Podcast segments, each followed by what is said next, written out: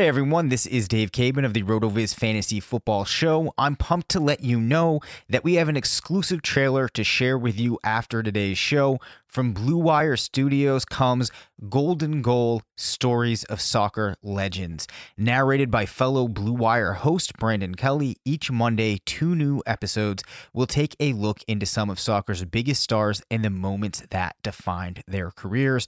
From Haaland, Zlatan, Messi, Rapinoe, and many more, each episode will focus in on the historical plays and personalities that make the sport great. So stay tuned after the episode and listen to Golden Goal Stories of Soccer Legends wherever you get your podcasts. What's up, RotoViz?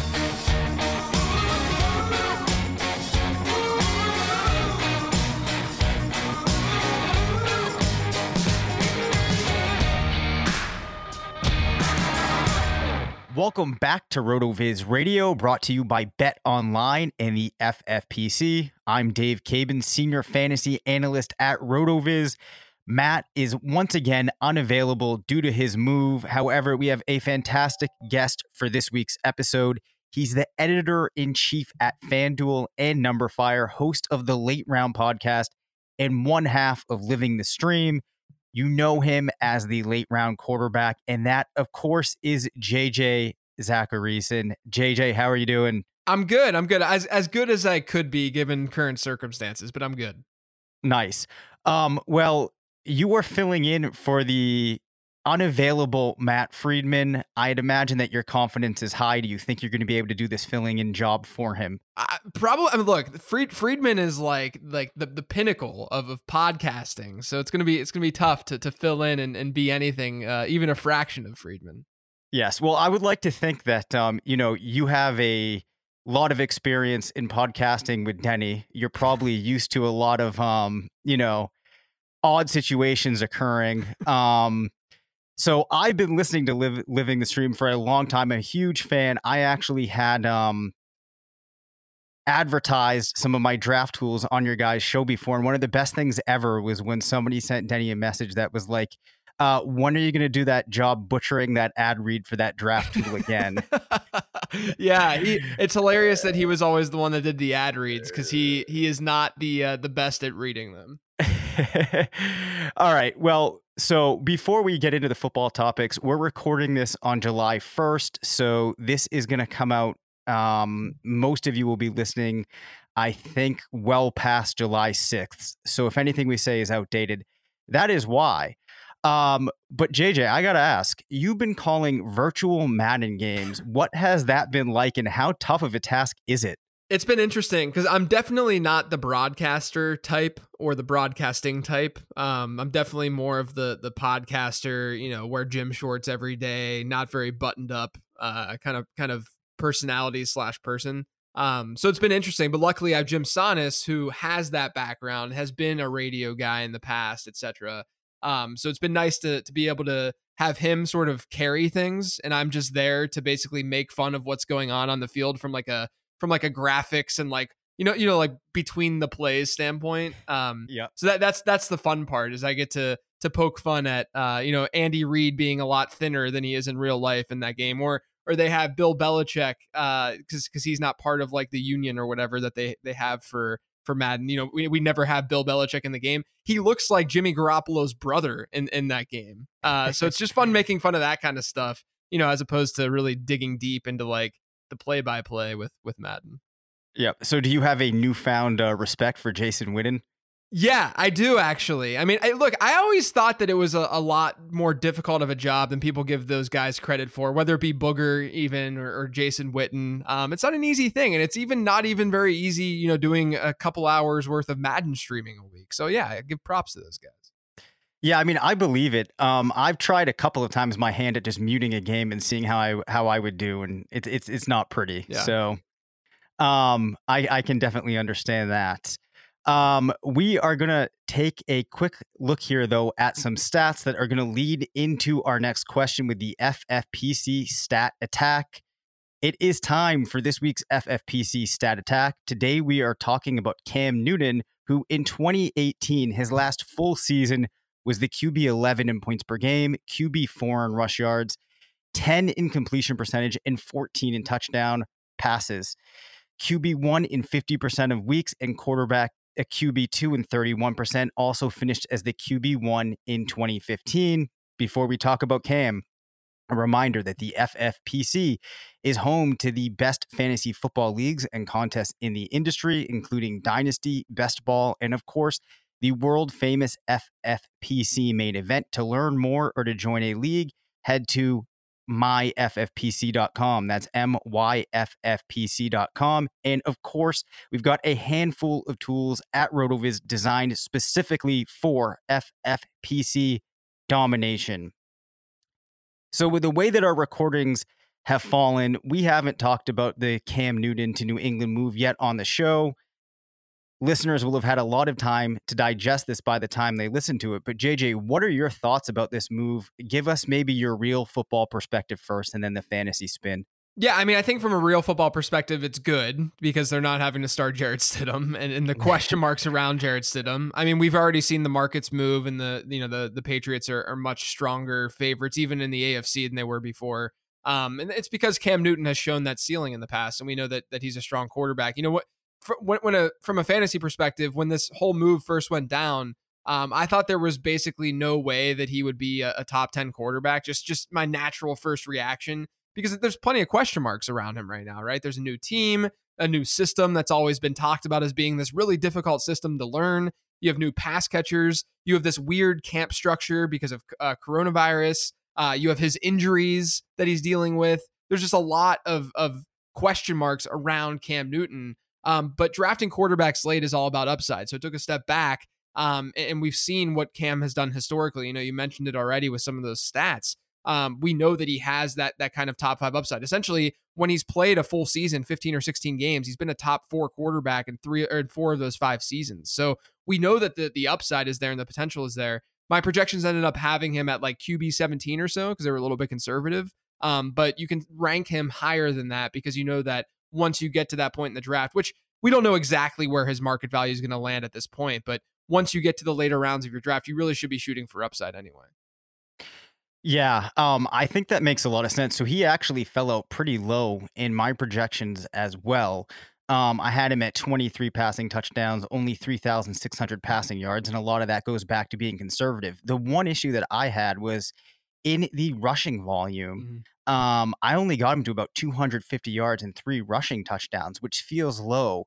Uh, so I wonder if I'm almost being like too conservative. Do, do, those numbers feel a little off to you? Do you think we should expect more? I had a little bit more. I think I had him at like 400 ish rushing yards, um, and, and, a bump in the in the probably. I mean, I would assume a bump in the the rushing attempts department then too, and then I had him at four to five rushing touchdowns. So that's probably the difference then between where our projections would have landed. Um, but yeah, I mean, I, I think that there there are question marks though to that projection in general. It's very very tough uh, to to look at that situation and say how exactly do I want to approach this from a projection standpoint because realistically, I do try to be at times a little bit more aggressive with quarterbacks in looking at range of outcomes because I really care about that upside even more so. Um, just given where where their costs generally sit, right?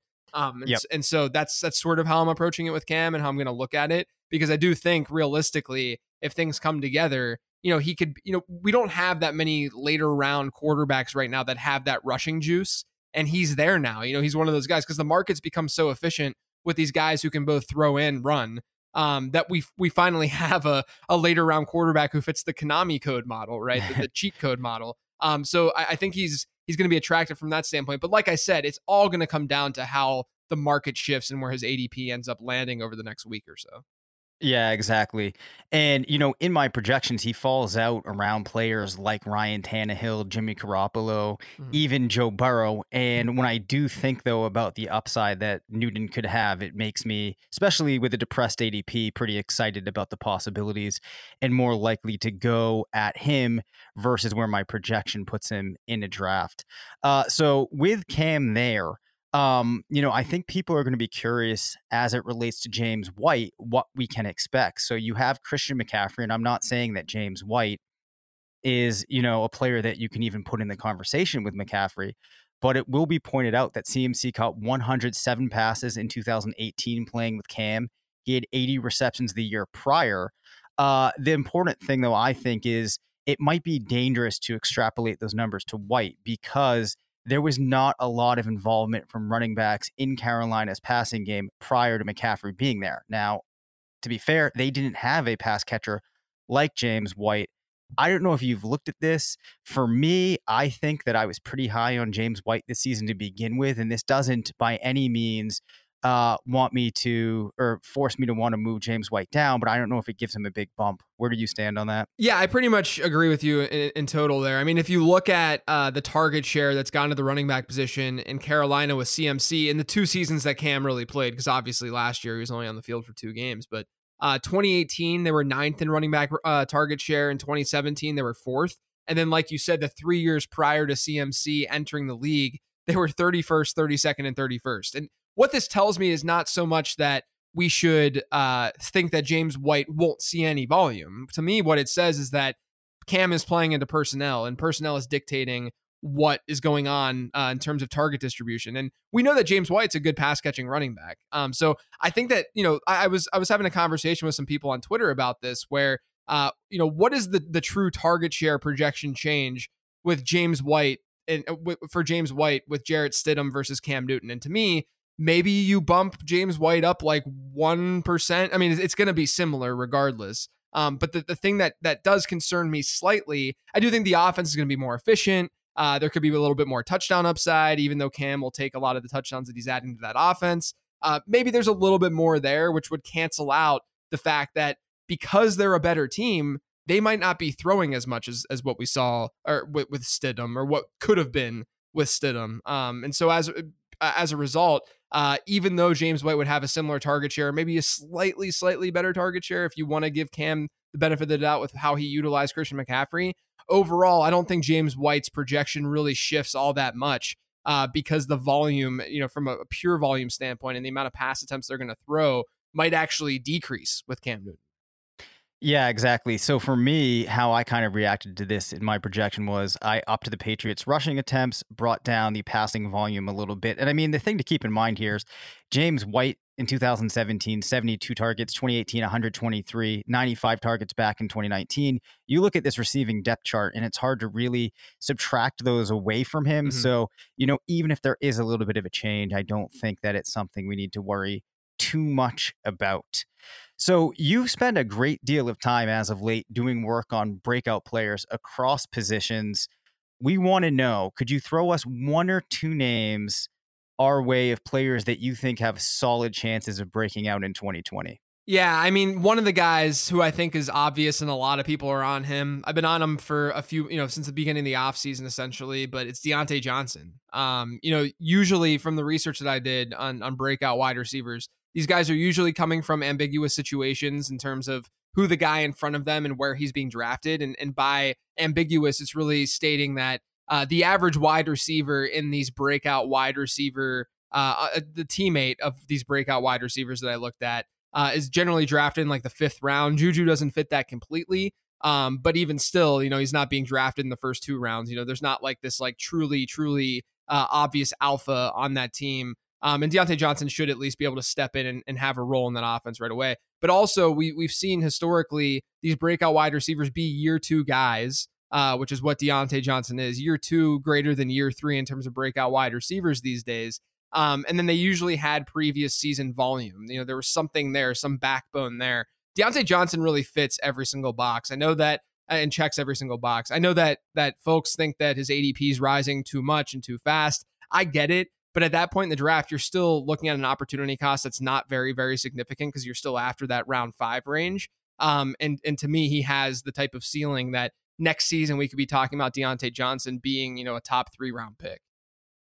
So I, I think a natural question that people might have is when you're looking for these breakouts, a player like Diontae Johnson, who was a third round pick, but had, you know, a breakout age that only put him in around the 42nd percentile, you know, an average 40 yard dash, not a lot of the metrics. How much do those type of measurements matter to you after we've already seen that player a year into the league is that still factoring into your breakout analysis yeah there's still some of that in there i, I will say though you know Diontae johnson i think was overlooked a little bit because he had some of that like pre pre you know second to last college season being still pretty strong Um, and he had the return juice as well. So he had that extra component to his game.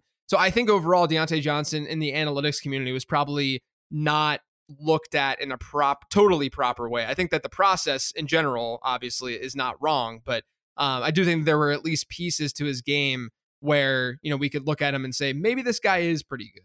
Um, so I still look at that that you know how they they were coming out and how I looked at them in my prospect model, etc. Um, and you can make the same time, kinds of arguments for like a Mecole Hardman or a Terry McLaurin, but I'm still gonna weigh what I saw, you know, in the NFL year one much much heavier than than how these guys were within my prospect model entering the league. Yeah, I think that makes complete sense. So that's uh Diontae Johnson. Were there any other players that you feel like mentioning? Yeah, so I'm I'm a fan of of a lot of these rookie running backs because I you know we don't always see these day two uh, rookie running backs ending up uh, in these committees the way that we saw this year. Um, you know, last season, for instance, we see David Montgomery fall to Chicago, kind of a committee, but he's still, I mean, if you look at his re- redraft ADP, he was in the third round a lot and, into the fourth round because a lot of people projected, and rightfully so, that he would get a pretty significant piece of that backfield. Um, but what I think we're going to see this season is these sort of depressed costs because these guys are walking into these what appear to be muddied backfields but as the season wears on talent's going to win out and these guys can capture you know the totality of the backfield and and end up performing as a result. And uh, given the the breakout running back uh, study that i did what i found is guys who were drafted after round five uh, which is the, the breakout running back subset who far exceeded their adp by 100 or more points um, those players generally uh, had a disproportionate amount of targets versus attempts. So they were pass catchers, like very obvious pass catchers. Um, and if you look at the landscape and the rookie running back landscape, I think two guys really stand out to me. One of them being very, very late, which is Antonio Gibson, um, in a backfield that doesn't really have any stability. Um, you know, you have the the old Adrian Peterson, you have the the constantly banged up Darius Guice, and Antonio Gibson obviously having the freak athletic profile that he has. He's a very intriguing pass catching running back for Washington. And then I'm still I'm still part of it. It's it's weird. I don't always feel this way, but this is one rookie that I would rather have almost in redraft than in dynasty because of the opportunity cost involved in getting him, and it's Ke'Shawn Vaughn.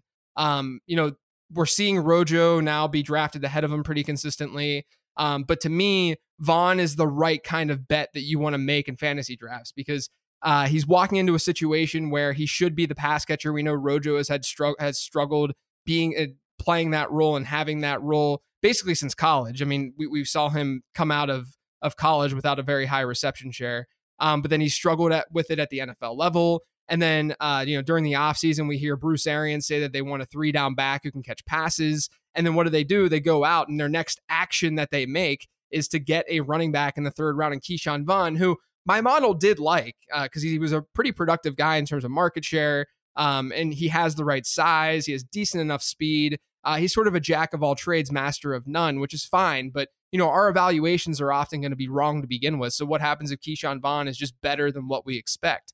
Um, and so I think he's the right bet to make, just because his, you know, he's not a fifth round pick. He's not a fourth round pick. You know, he's being drafted in the seventh, eighth round, and and taking on that cost is not that significant. So I'm cool with throwing those darts at Ke'Shawn Vaughn and hoping that he hits. Nice. So Ke'Shawn Vaughn actually was one of those players heading into the draft that I was really high on for some of the reasons you mentioned. He also had one of the strongest scores in our breakaway rush metric that we developed this year, which is actually maybe the most predictive thing that we have. Is you know, of course, things can only be so predictive with these running back prospects. So then I was somewhat disappointed um, just in that so many people, when he got taken in round three, started to reach on him. But we are seeing that ADP kind of level out in the seventh, eighth round. Certainly makes sense. Now it's interesting. Antonio Gibson um, on that depth chart is easy to forget about, but I like that you bring him up. I mean, a 4.39 40, tremendous athlete. You know, there's a lot to like there. And you look at that cast of players that he's with, you can certainly see the path to opportunity. Now, the Redskins are a team that are going to need to take a step forward. On the show, we've talked about teams that could take a step forward. Of course, I think it's probably important to spend some time on the other side of the coin. So, are there teams that you're worried about falling backward in 2020? And if so, which players uh, would that have the biggest impact on? Yeah, so I think an easy go to here for me is Tennessee. Um, mostly because there's some obvious regression that's going to hit that offense. Uh, you know, last season when Ryan Tannehill took over, they ended up with 33 drives that ended up in a touchdown versus just four field goals. Um, they had by far the the highest percentage of touchdowns on trips to the red zone last year, which is bound to regress. So that offense in general, and Ryan Tannehill had a had uh, just crazy efficiency numbers across the board too. That's just going to be very difficult to maintain and keep up, especially as teams are are now used to Ryan Tannehill being their starter. You know, some pieces in the offensive line changed as well. Um, so I, I would expect fewer touchdowns for that offense in general, but I, I do think that cost is sort of being embedded in uh, what we would see as as regression and, and the offense not being as efficient this season compared to last. You know, Ryan Tannehill was a, a, top three quarterback once he took over last season in fantasy, and now you can get him as a as a lower end QB too often. So I, I think that the the fantasy community recognizes uh, th- this regression. But even guys like AJ Brown, you know, AJ Brown's one of my favorite uh, targets in, in Dynasty. Of course, I mean he has he has all the upside in the world and all the potential.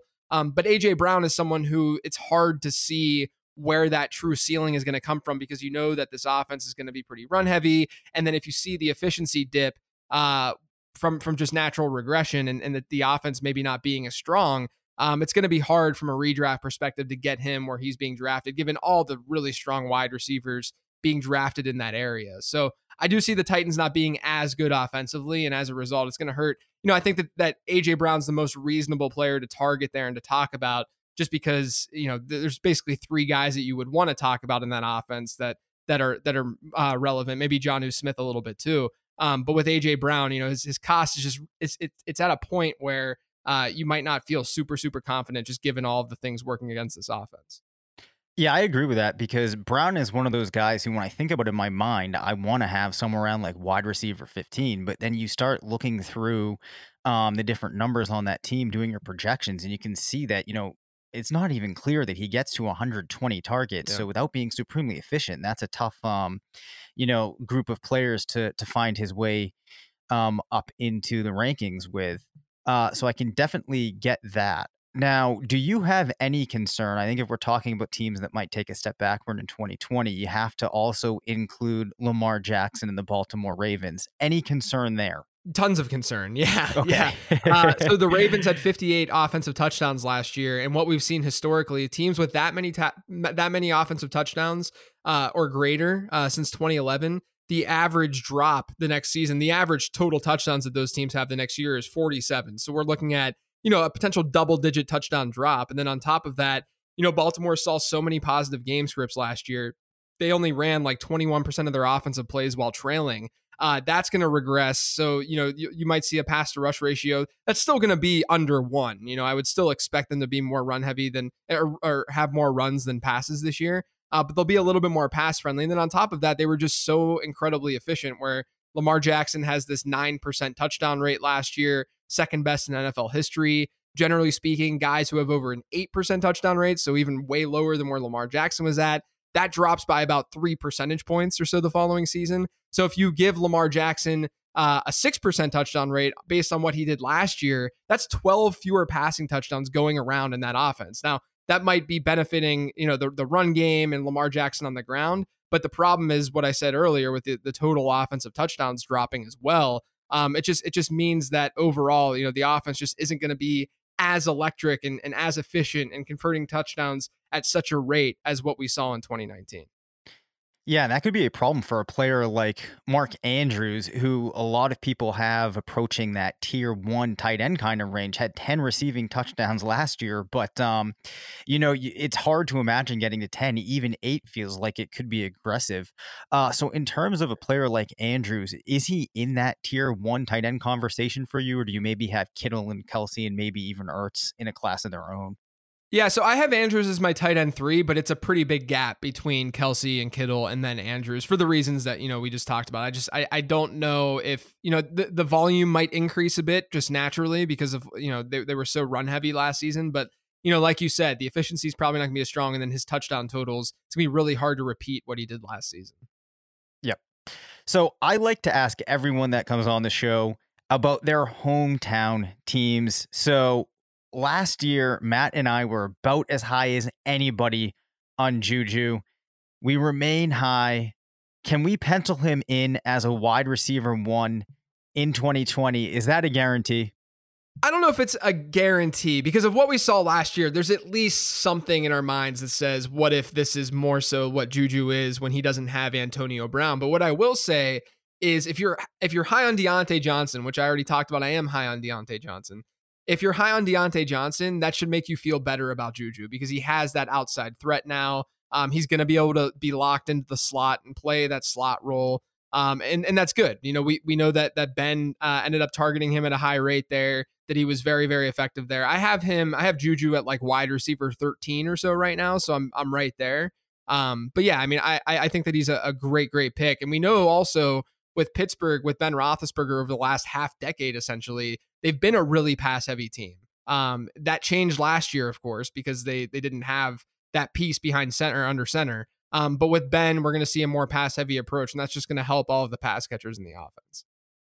Yeah, so that brings me to my next question, which was what about the workload that goes to James Conner? So we can even operate in this framework of, you know, maybe things go back to Pittsburgh being a bit more of a pass heavy type of team, but some people are concerned about Conner really getting the majority of the rushing work or being like a real, you know, workhorse back. Is that still a possibility? Or are you kind of expecting things to change and there be somewhat of a more even distribution in the backfield? I think it can go in a lot of different directions, but I think that it's baked into his ADP right now. You know, if if if James Conner were guaranteed to have that that Pittsburgh workhorse workload, he would be probably a one-two turn draft pick in fantasy. Um, and, and he's obviously not right now because there's a lot of worry about injury, and then there's worry about to me the, the biggest threat to James Conner is Anthony McFarland and what he's going to be and provide into that offense because McFarland is unlike any other running back they really have on that team where he's super fast uh, and he can he can play that change of pace more than any other back that they've had since James Conner uh, became starter there. Uh, so I do worry about McFarland maybe taking some of that receiving role from James Conner and being a, a bigger threat to be a, a, true change of back and seeing the field maybe on every three uh, drives as opposed to to Conner being that true workhorse. But again, I think that's all baked into Conner's ADP right now because again, if we were guaranteed that Conner would be seeing this huge workload, his ADP would be a round or two higher. Yeah, that's very true. So I've kind of always, and I'm sure a lot of people have, thought about the Pittsburgh backfield as one that has a lot of value. This is starting to be a little bit different of a Steelers team than, you know, maybe it was five years ago. Do you still view this as a team where that backfield, from a fantasy perspective, is a very valuable place for a player to find himself? I do, yeah. I mean, I, I still think that Pittsburgh, you know, they might not project to be like a top 10 offense, but I still think they're like a top half offense. Um, and, and the offensive line is still strong. Um, I, I, there, there's still, you know, the, the target distribution in the offense too. There, it's not like they, they have a ton of pass catchers that are going to demand a 20 plus percent target share. I think that we can pencil in Juju and Diontae to get to that point. Um, but there's not a ton of competition there either. So I do think that there's plenty of opportunity for whoever's in that backfield to still be that workhorse. And in the end, it's going to come down to how this coaching staff really views that role. I know historically we've seen Le'Veon Bell, DeAngelo Williams, and James Conner under Tomlin, under this regime, uh, you know, be the the bell cow that that we love in fantasy football. I will say the caveat to that though is that who else are they going to put in than Le'Veon Bell during his prime? And then when Le'Veon Bell gets hurt, DeAngelo Williams, there's no one really behind him that could split the backfield. And then when the holdout happens, James Conner steps in and James Conner balls out. So it's one of those situations where, you know, they're not going to to split a backfield when they they have what they see as true workhorses. So I do think that that you can play into that a little bit, but at the same time, if I'm buying into upside, I'm buying into the fact that we've seen them have these bell cow backs. The offensive line still should be strong. They should still be a top half offense there's not a ton of competition either. So I, I still think that you can buy into his ADP despite some of the the downside. I mean that that's why his ADP is where it's at. Well, this is all stuff that I like to hear as somebody that always enjoys targeting uh, Steelers players in drafts. We're going to take a quick word to hear from our sponsor, Bet Online. There's no shortage of action going on at our exclusive partners betonline.ag. Sports are slowly making their way back, and BetOnline is leading the way with the best odds and lines for all UFC, NASCAR, boxing, and soccer matches. And if you need even more, they have simulated NFL, NBA, and UFC simulations all day, every day, live on their website Looking for something other than sports? BetOnline has hundreds of games, poker tournaments, and prop bets to check out. Visit betonline.ag and use the promo code BLUEWIRE for a free welcome bonus. That's one word, BLUEWIRE. BetOnline, your online wagering experts. Hello, folks. Colin Kelly here from RotoViz Overtime, a podcast I host along with Sean Siegele. And in just a little moment, we'll jump straight into the podcast. Before we do so, I want to let you know, as a loyal podcast listener, you can save yourself 10% of a RotoViz NFL pass right now on the rotoviz.com website. gives you access to all of our content and tools and sets you up perfect for the NFL season. All you have to do is add the code 2020 RV Radio at checkout or by going to rotoviz.com forward slash podcast for more information.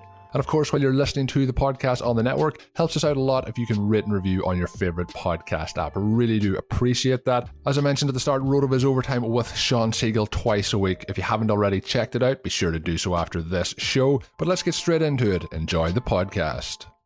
All right, JJ. The two rookie running backs getting the most hype as we head into 2020 are naturally Clyde Edwards Helaire and Jonathan Taylor. Who scores more points in 2020?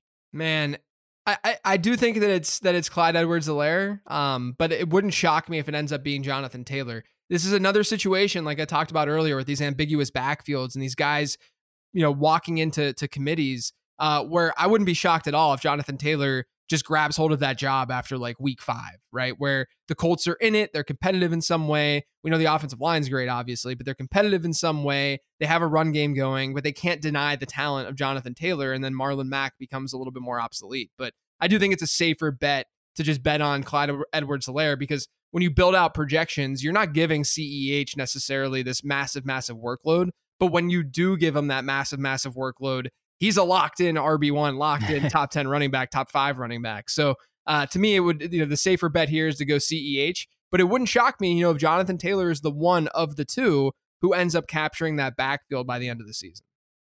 Yeah, so eh, like in my mind, I actually think that Taylor has the higher ceiling, which it sounds like you're kind of on there as well. That it's Taylor has the higher ceiling, Edwards Helaire has the lower floor, maybe, or is that kind of no, I, taking... yeah, I think I think that's true. I mean, the other thing too, when you look back at like Andy Reid offenses and, and how the Chiefs have scored with their running backs since Patrick Mahomes took over, it's a good situation, don't get me wrong, but they're not scoring so many more fantasy points than any other team that this situation is just so much better than any other situation that you can find in football. Um, so what again, I, I'm with you. I think that Jonathan Taylor has a better likelihood to to take over that backfield because of competition and because of the way that they might end up deploying their running backs. And and because of that, he would hypothetically have the higher ceiling. But I do think when you when you capture in the the floor ceiling combo and the likelihood of those things hitting, CEH would be the, the better bet.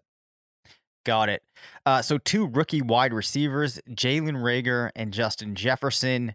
Who scores more points in 2020?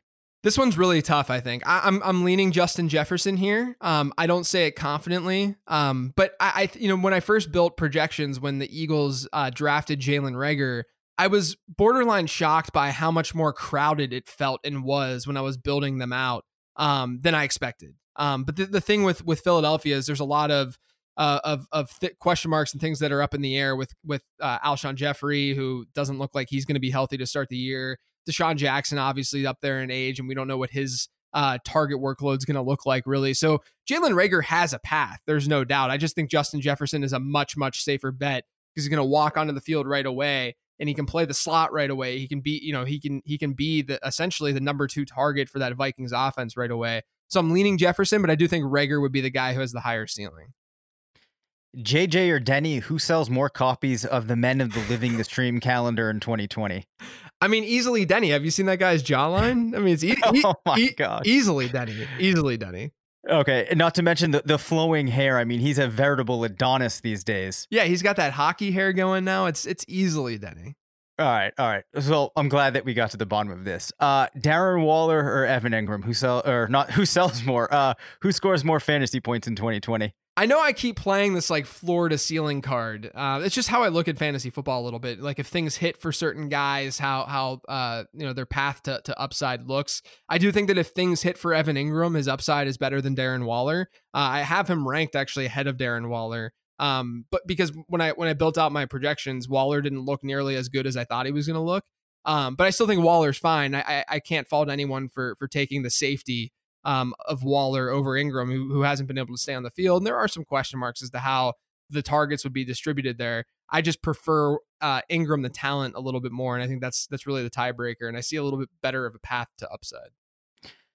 Yeah, that's a really confusing situation that we have there in New York. Yeah. Like, I definitely think Engram is the more talented player, uh, but there's like more questions about the team in general, but I mean, that is a good point. Like, if things break his way, I think it's much easier to envision a higher ceiling for him than there is for Waller. Um, there's two other or two wide receivers though that I find it very hard to know what to do with them this season, and that is Adam Thielen and also Odell Beckham Jr. So OBJ I feel like people are viewing as a disappointment the last couple of seasons. He's going to be in that Cleveland offense again, a team that largely underperformed last year. Thielen, it looks like, is going to have a lot more runway now to be that wide receiver one on a weekly basis, given that Stefon Diggs isn't there. Who do you feel better about in 2020?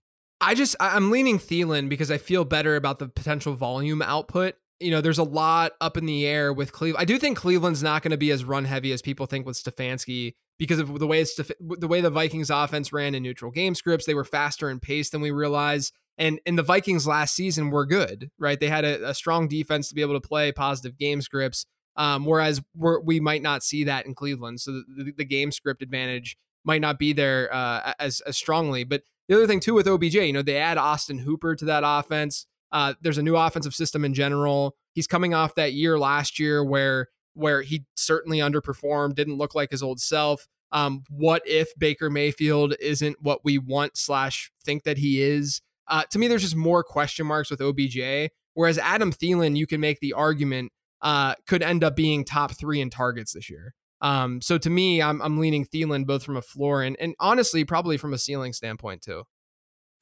And and the crazy thing to remember about Thielen is 2019 not his best season. You go back to 2018, he finished as a wide receiver 1 in 50% of weeks and a wide receiver 2 in 19% of weeks. Now some of that was loaded towards the beginning of the season, but the point really mm-hmm. is that there is the potential for him to be a wide receiver one almost every other week, which I think is something um, not necessarily reflected in his ADP, so it's hard to overlook. So let's talk about two running backs now that find themselves on new teams, both players where there might be injury concerns, getting older. It's a little unsure what we can expect from them. And you have David Johnson and Todd Gurley, who scores more points in 2020. I, am leaning Gurley here. Um, I, I really am a believer. So it's interesting because last year, you know, I entered the, the season saying avoid Gurley, don't draft Todd Gurley, and it was it was strictly from a, a, an injury standpoint. Where if we knew going into the year that he was going to have sort of this capped workload, then it didn't make sense to to say that you know 80% of Todd Gurley would have still been an RB one because we don't know what that really means in terms of what his workload would be. We knew that you know that was his ceiling then that that that because his capped workload we knew he wasn't going to get any higher than that. So the the thing is though is that exiting the season the result was right but i'm not sure that the process was totally right there. Um I, I think a lot of what we saw last year with todd Gurley was offensive line related because they they switched things up there pretty dramatically. Uh the offensive line was way worse for for the rams. Uh, and then on top of that, the Rams had the lowest target share to the running back position uh, which obviously hurt Gurley through the air. Uh, I, I do think that uh, part of that might have been because of Todd Gurley, because they didn't want to utilize him, they didn't want to hurt his knee, etc. Um, so so maybe there's a talent concern there, but there's certainly a talent concern with David Johnson too. I mean, the last time we saw him, he looked like a shell of himself. Um, so I, I just I, I, prefer the situation with Gurley a little bit more, not only uh, because of everything I just mentioned, but uh, Duke Johnson's still there for for Houston too, um, and and he could steal some looks through the air. Um, and, and we don't know exactly how targets are going to be distributed in Houston, as well as we're going to see, and, and how easy it is to project in Atlanta, where they have two really good wide receivers. We know they're going to see a large, large chunk in target share. Hayden Hurst probably gets some. And then there's just a lot there for a pass first offense. So I'm bullish on the the potential change and shift that we see in Todd Gurley as a pass catcher this year. And that's a main reason why I'm putting him above David Johnson. I can't disagree with that. Um, and you know, I'm happy to hear you talk about Duke Johnson, a player that Matt and I have been waiting for for years mm-hmm. now. Mm-hmm. and it feels like, you know, at some point a team needs to recognize what he can do. And I think there's many cases where he might be able to do some things the team's expecting David Johnson to do. He might be able to do it better. So, you know, here's to hoping. Um, I- I'm obligated to ask though now let's say that things break in a way where Duke Johnson does get involved. How good do you think he could be? Yeah, I mean, look, Duke fits a lot of the criteria that I wrote about when spotting breakout running backs. He was one of the guys that I I talked about on my podcast too about it. Um, you know, I, I don't know if he has like top five upside per se, but I do think that he's one of the candidates that should be able to to exceed his ADP by a decent chunk of points, uh, just given the situation that he's in right now. Love it. Um, so kind of transitioning off of specific players now, um, I want to ask just some like general questions about the fantasy landscape. So we know now there's so much more access to content compared to when you first started writing about fantasy. I think the average player is a lot smarter than they used to be. How much harder is it now just for the average fantasy player to find an edge, do you think? Yeah, you know, it's it's definitely harder than before. Um, because before you could benefit in drafting both from a strategy perspective if you were ahead of the game there or if you were also ahead of the game in player evaluation. You know, there's still a player evaluation edge, but it's not as big because content sites are out there and analysts are out there uh, touting different players where you know Joe Schmo who who uh, walks into your draft having not studied anything until the day of can find lists and they can say you know the list can say draft Diontae Johnson, draft Diontae Johnson. Um, and so all of a sudden, the guy that you really like, who you studied up for months and said, this is why this player is going to break out. All it took was was one blurb for this guy to realize that, th- that he should be drafting Diontae Johnson too. Whereas, you know, with strategy, and this is something that like RotoViz does very good with, um, and something that I really, really try to focus on with my work because strategy is something that can't be learned very quickly. Um, it's something that uh, you know, you you have to have a good feel for and you have to understand the, the larger picture. And that's a much harder thing to learn in a day right before your draft. So to me, uh, this is just a time to really uh, increase your knowledge from a strategical perspective. You know, still do player evaluation, still understand, you know, who's overrated, who's underrated, but there's just so much more to fantasy football than that. And I think that on the strategy side is where people can really find that edge. I love that because I've always said that, like, on the surface, fantasy football looks like a game of players, just like Scrabble looks like a game of, of words and letters. Mm-hmm. But Scrabble really, like they're really good players. It's about the strategy of where they're playing, seeing words on the boards, how they're playing defense. And I think that in a lot of ways, new fantasy players can think that it's just about the players. But yep. if you don't get the underlying strategy, you know, it, it's not going to matter how good your evaluation is. So you talk a lot about opportunity cost. This is one of my favorite things to hear you talk about because I always think that this is um you know an area where the points that you and Denny have always made on your podcast really ring true. Um and it's a thing that we can't overlook. But I want to know like what's something that people often miss when considering opportunity cost or you know maybe a way that sometimes you'll hear people talk about it but you don't think is quite right. Yeah, so I, I think with opportunity cost, the, the big thing that I've always said is that when you make a pick, like let's say that you're making or you're taking Lamar Jackson in round three. When you take Lamar Jackson in round three, you're gonna say, I'm getting the QB one in fantasy football. Lamar Jackson's gonna provide a thousand points for me this year. This is how good Lamar Jackson is. But what you really should be saying is this is who I'm not drafting when I draft Lamar Jackson because that's opportunity cost. So, what opportunity cost can teach you then is when you're foregoing something uh, significant like that in round three, uh, you can look at where sort of a baseline player is being drafted. And this is where I think, you know, I, I'm, I'm certainly more in favor of like an early tight end approach than an early quarterback approach. So, it's a lot easier to discuss this from a quarterback standpoint. Um, but people who are saying I'll draft Lamar Jackson in round two or in round three, you know they're they're completely ignoring the fact that Lamar Jackson's edge, his weekly points edge that he's giving you, um, you know, let's say that he gives you ba- versus a baseline player a point edge of 10 points a week, uh, which is significant, but let's just assume that that's the you know the the, the point edge that he's giving and providing. Yep. Uh, if you're getting a quarterback in the late rounds, in t- round 12 or round 13, and that's where the baseline player is being drafted, that means Lamar Jackson's advantage that he's giving you is stretching across nine rounds. So that opportunity cost in getting Lamar Jackson is more significant because you're foregoing other players whose baseline players are being drafted in round six. So the advantage that the running backs and the wide receivers are, are giving you over their competition, maybe Lamar Jackson over his baseline is giving you 10 points, and a wide receiver and a running back is giving you nine points, let's say. But you have to factor in where these players are being drafted. Where's the baseline guy getting drafted? If the baseline guy at running back and wide receiver is getting drafted in round six, then you should be drafting the running back and the wide receiver uh, because that that that point uh, advantage is not being stretched across so many rounds, and that's essentially what opportunity cost is teaching you and telling you is that you shouldn't just be focused on who you're getting and the point advantage that person is giving you. You should be looking at what you're foregoing when you make that pick. That's really interesting the way too that you phrase it with the stretching it over rounds because I think that's something that is a little bit harder to conceptualize when you're first thinking about it. Yeah. And there's certainly like that downstream effect of it.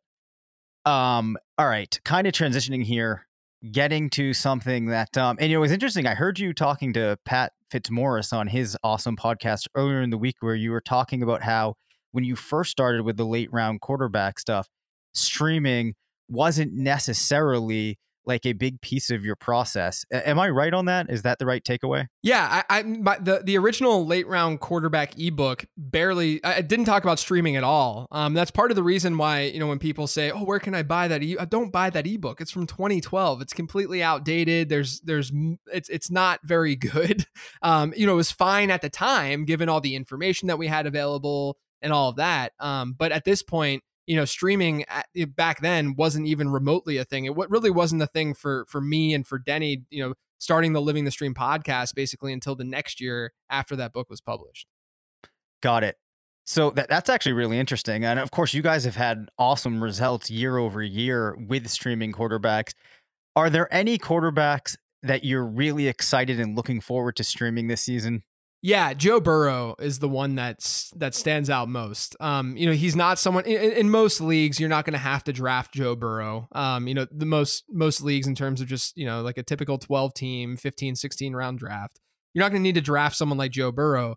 Um, but I do think that he's just going to be fun. There's going to be a lot of upside potential too, uh, where you know he he he utilized his legs a lot in college. He kind of has that sneaky athleticism. We just didn't see that show out because he didn't test. So we don't know exactly what that looks like, but uh, he has some sneaky athleticism. And then Cincinnati last year really threw the ball at a high rate in neutral game scripts. Um, so it wasn't just you know their their pass to rush ratio wasn't just because of of uh, them losing so many games and seeing so many negative game scripts. In neutral scripts, they were really really pass heavy with this new coaching staff. So I'm excited to see what happens with Burrow. He has all the weapons there that he could ask for. You got to hope the offensive line can hold up, but you know, even if it doesn't hold up, that might mean more scrambles, which means more fantasy points for him. Love it. Um, Tyrod Taylor, I want to talk about here quickly in the Chargers quarterback situation. Um, because I think that it's possible we see Tyrod Taylor playing a significant amount of games in the season. You look at how he's performed when he has been a starter from a fantasy perspective, he's been very strong. So two parter for you here. How good do you think Tyrod can be when he is the starter for the Chargers? And then if you force are forced to guess, how much of the season do you think he plays? Yeah, so it's going to be interesting with any rookie related situation because historically guys who are drafted in the top 10 at the quarterback position generally see the field pretty quickly even even when we don't think they're going to see the field you know Daniel Jones is a really good example of that where um, you know, he just ends up seeing, you know, getting on the field uh, quicker than than imagined. Um, but we see that all the time, you know, year after year. And and so from that perspective, I would say maybe Tyrod's only playing four or five games, but I think that we're in a scenario that's so unique and so different um, in terms of the coronavirus and the pandemic stuff, and, and them not seeing as many preseason games, and not maybe camp has changed and, and different as well. Um, and so from that, you could see a scenario where Tyrod plays more games. Um, and if he is on the field, you know, I can see him being a fringe QB one for sure. Uh, the problem is that's usually sort of a replaceable uh, position and, and positioning. Um, you know, like you said, we've we've streamed pretty successfully over the years where we're getting between a QB six and a QB eight yearly uh, in terms of points per game. So um, from that standpoint, I just don't know if Tyrod is quite there. Um, but I, I do think that you can use him certainly if he's starting as part of sort of your Frankenstein streamer. Yeah, I'll I'll take that. I'll take that. I think that is that is true though too. That even if he is good, he's not going to be good enough that it really matters. But I can't help myself from getting excited I about you, Tyrod. yeah, Tyrod's so much fun. Yeah. Yeah, love it. Um, all right, we do have time for a couple extra questions here. In my mind, I, I kind of frame these as the bonus questions, so I'm pumped that we we have time for them. If you managed a single fantasy team in 2020 and you could only have one of Keenan Allen or DJ Chark, who would you prefer? I would go with DJ Chark. Um, I, I won't lie. When I built out my Chargers projections, every single guy essentially was lower than ADP uh, within the Chargers offense. I'm just not very bullish on them, you know, just given some of the numbers that I look at uh, and so on. So I'm going to lean DJ Chark there, where I, I, feel confident about his target share being, you know, relatively similar um, to, to Keenan Allen's. Um, I don't love the situation at all for Jacksonville, but I love the trajectory for DJ Chark. Got it. Allen Robinson or DJ Moore? DJ Moore. I, I think we, we're going to see a lot of pass attempts for Carolina. Not only do they have uh, tough divisional opponents with Tom Brady there now, and then Drew Brees and Matt Ryan, which could force negative game scripts, but Carolina might have the worst defense in the NFL that we've seen, maybe even over the last like half decade or so. So I think we're going to see a lot of of uh, negative game scripts, a lot of passing for that Carolina attack. Also, you have the the new uh, system that could be pass heavy. So I'm going to lean DJ Moore, but I, I love me some Allen Robinson too. Sounds good. Um, Aaron Jones or Miles Sanders? Obviously, we have Sanders as the player that people are hoping is really going to ascend and take the league by storm, and Aaron Jones, the player that we are expecting to see some regression toward the mean. Yeah, man, I love Miles Sanders. I'm all about Miles Sanders. Um, you know, we we look historically at Doug Pederson's offenses, and and we haven't seen these uh, workhorse bell cow running backs, but he hasn't had anyone like Miles Sanders before in the past. Um, and we've already seen plenty of reports saying that you know Miles Sanders will be the bell cow in that offense. And if that's the case, we saw down the stretch last year how good he can be in fantasy. Um, there's just a lot more upside potential for me for Miles Sanders. I think that this this could be we could be looking at and talking about right now this year's Dalvin Cook.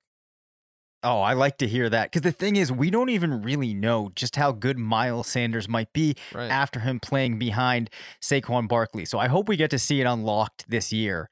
Uh, Chris Carson, who I have to say I keep coming back to for so many reasons, is a player that I really like, especially at his ADP or James Conner, who we spoke about earlier. Yeah, I, I, think if Chris Carson were completely healthy and I felt fine about that or better about that, you know, I'll probably feel that way in a month from now, right? Then I would easily lean Carson, uh, who was incredibly undervalued even last season and how he was performing. Um, but I'm going to just lean Conner, given what we talked about earlier. Um, and I feel it's it's odd that I feel better about his injury situations right now.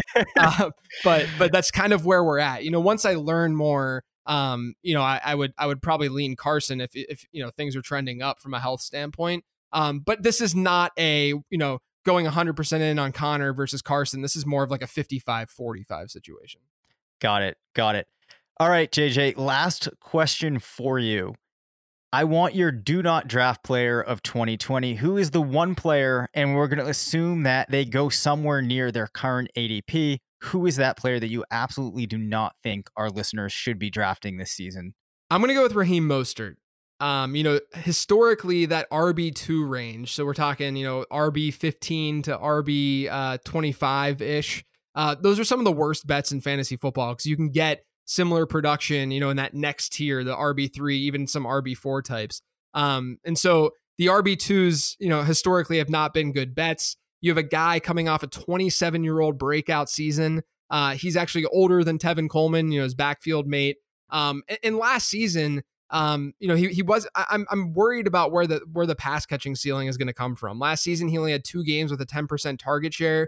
Tevin Coleman had four of those games. He had Tevin Coleman had nine games with a nine percent target share. So then Coleman would be the guy who would see some of the the the uh, receiving work out of the backfield. And sure, Mostert balled out in the in the playoffs. There's no doubt. Um, but people forget that Tevin Coleman was was the locked in starter in the divisional round against Minnesota for San Francisco, and then the next week is when he he hurt that shoulder and there were question marks as to whether or not he was even going to play the Super Bowl. Um, so I think that that backfield is going to be split more than where you know ADP currently sits. The the touchdown upside certainly there for Mostert, and I think Mostert fits the offense really well. I think he's the right type of back for the San Francisco offense. I just worry about the pass catching, and I don't want to be so reliant on touchdowns with my running backs. Yeah, it's certainly a crazy situation. And I think my favorite piece of that whole take there is the fact that Mostert is actually older than Tevin Coleman, yeah, which right. just feels impossible. exactly. Yeah. Um, but yeah, that th- those 27 year old breakouts do not happen all the time. Um, so we'll see how that pans out. But hey, huge thanks to JJ for joining us this week. Um, I've listed the places that people can find you, but why don't you just run them down for us again? Sure, yeah. Uh, I have my podcast, the Late Round Podcast. I'm on Twitter at Late Round QB, and then all my written stuff is over on Numberfire. And if you want to, you can also listen to my other podcast, Living the Stream. oh, hey, so it just occurred to me. Uh, this is going to air after July 4th, but do you follow? And, and I am a huge degenerate with this, the Nathan's hot dog eating contest. Yeah, I, I I try to every year at least. I mean, I'm not like a huge, huge like looking at it a month prior, but I'm I'm all about it, you know, day of. Okay, all right. So I've got to get a prediction from you here.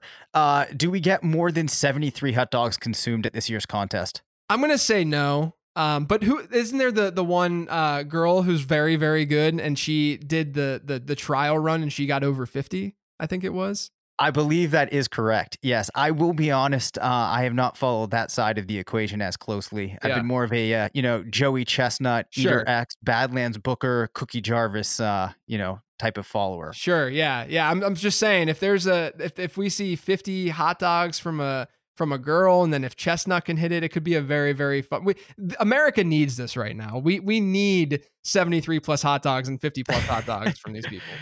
You know, I wonder too if if there's any stage fright or something that gets you know taken away when you're not eating in front of a crowd. Yeah, I, it's either it's going to be either that or I also worry about like lack of adrenaline. You know, if if, if you if you don't have that crowd, what if you you can't get in the zone as well? Yep. All right. Final question for you: Who eats more hot dogs in 10 minutes, you or Denny? Easily me. Easily. De- De- I don't. Would Denny even consume one? I don't know if he Actually, that's a, that's a good question. Do you know if he's ever had a hot dog? I don't. I don't. That's actually I was crossing my my mind whenever you asked that. I'm not sure if he's ever consumed one. All right. Well, maybe I will shoot him a message after this and see if he can answer that. but, uh, anyways, really glad that you uh, got to come on. Appreciate your time, and uh, we'll look forward to talking to you again in the future. Yeah. Thanks, man. Appreciate it. All right. Thanks, JJ. That does it for this episode. You can reach us at rotovizradio at gmail.com. Follow us on Twitter at Dave Caban FF and at Matt. The Oracle. Thanks to Bet Online and the FFPC for sponsoring the show. Make sure to rate, review, and subscribe. And as always, remember, it's not a fantasy if you believe it.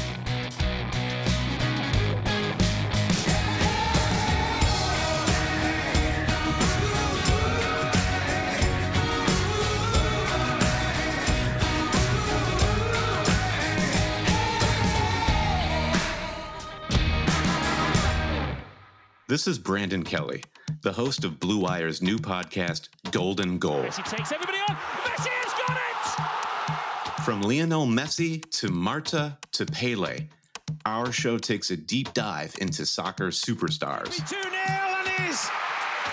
What a World Cup for Megan Rapinoe. From Zlatan Ibrahimovic's brash confidence with the play to back it up, to Megan Rapinoe's heroic outspokenness and World Cup flair. Each episode examines a personality of the world's game. We'll dig into Maradona's Hand of God performance and subsequent downfall, the teenage trio at Dortmund that signaled the next generation of superstars, and that infamous headbutt that slung Zinedine Zidane from glory. Golden Goal Soccer Stars and the Moments That Made Them. Premiering this summer on Blue Wire.